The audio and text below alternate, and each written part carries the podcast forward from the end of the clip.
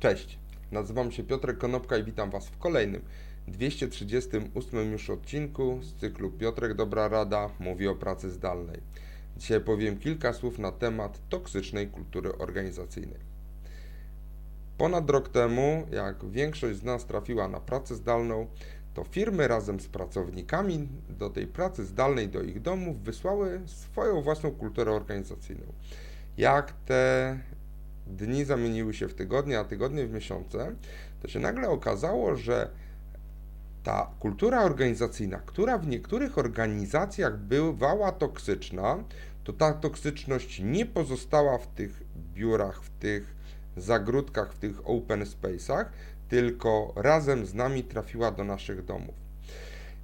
Generalnie toksyczne zachowania czy toksyczne miejsce pracy jest związane z tym, że osoba z jakąś mocą, z, jakąś, e, z jakimś pełnomocnictwem, taka jak na przykład menedżer, dyrektor, bierze na swój celownik pojedynczą osobę i powoduje e, szkody psychologiczne. Takie zachowanie może być związane z molestowaniem, może być związane z obrażaniem, na przykład y, ustnym. Również mogą być rzeczy to mniej widoczne i mniej agresywne, na przykład takie jak zachowania mikroagresywne, o których mówiłem wczoraj. Jeden z mm, deweloperów z branży informatycznej pracujący w firmie niedaleko Los Angeles, który oczywiście prosił o zachowanie anonimowości i te dane znalazłem w jednym z tekstów na internecie, link oczywiście znajdziecie pod spodem, to ta osoba powiedziała, że zauważył w trakcie spotkań online czasami e, antagonizowanie niektórych osób. I to mogło się nasilać od samego początku, od marca zeszłego roku.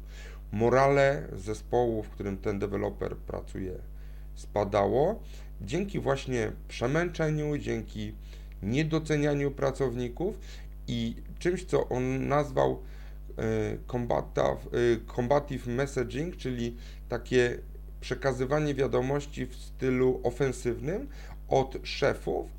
I ta osoba stwierdziła, że takie zachowanie najprawdopodobniej nie miałoby w ogóle miejsca w świecie rzeczywistym, w świecie stacjonarnym.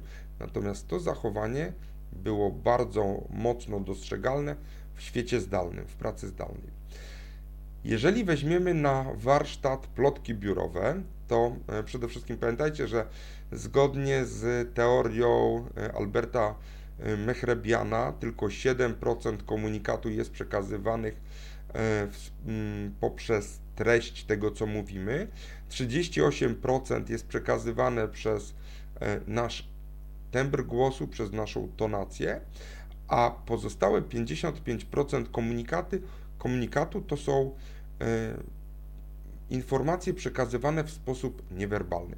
I teraz, jeżeli większość komunikacji odbywa się poprzez tekst, to nagle się okazuje, że bardzo wiele osób rozumie źle treść i nie dostrzega na przykład drugiego dna, dna w komunikatach, które pojawiają się na messengerach bądź na różnego rodzaju firmowych Wikipediach.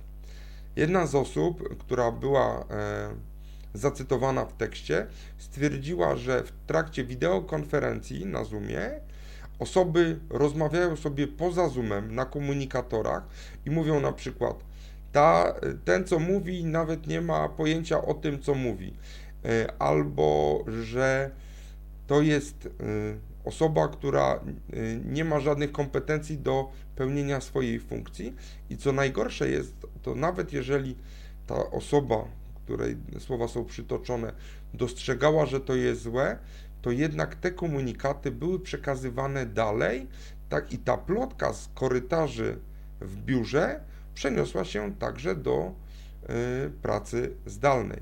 To powodowało oczywiście, że morale załogi spadało na łeb na szyję i ktoś na samym końcu musi, y, czy powinien powiedzieć, że takie procedery, takie postępowanie należy uciąć.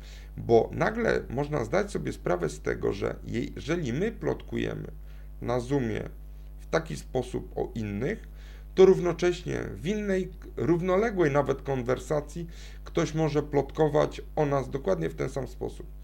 I to są przykłady, jedne z kilku, toksycznych zachowań czy toksycznej kultury organizacyjnej, która przeniosła się po prostu z wersji stacjonarnej do wersji onlineowej.